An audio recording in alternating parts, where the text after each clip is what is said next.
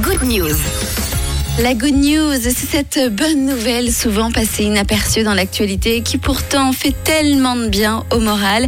C'est tous les lundis. Pourquoi le lundi? Bah Parce qu'il faut bien commencer la semaine.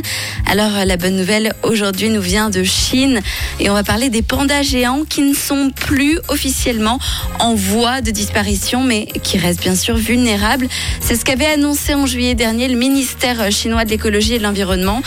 D'après les autorités, 1800 spécimens sont aujourd'hui en liberté. La mascotte chinoise a donc été euh, sauvée grâce à des années de travail pour replanter euh, donc des forêts de bambou qui est à la fois son habitat naturel mais aussi euh, l'aliment dont il se nourrit quasiment exclusivement. Et depuis le 7e siècle et particulièrement depuis la guerre froide, la Chine utilise aussi son animal fétiche comme un outil de soft power et elle a bien raison, très très prisé du public et on comprend pourquoi parce que c'est trop mignon. Et ben elle n'a pas hésité à prêter un don des animaux, des pandas, notamment à la France ou à l'Allemagne.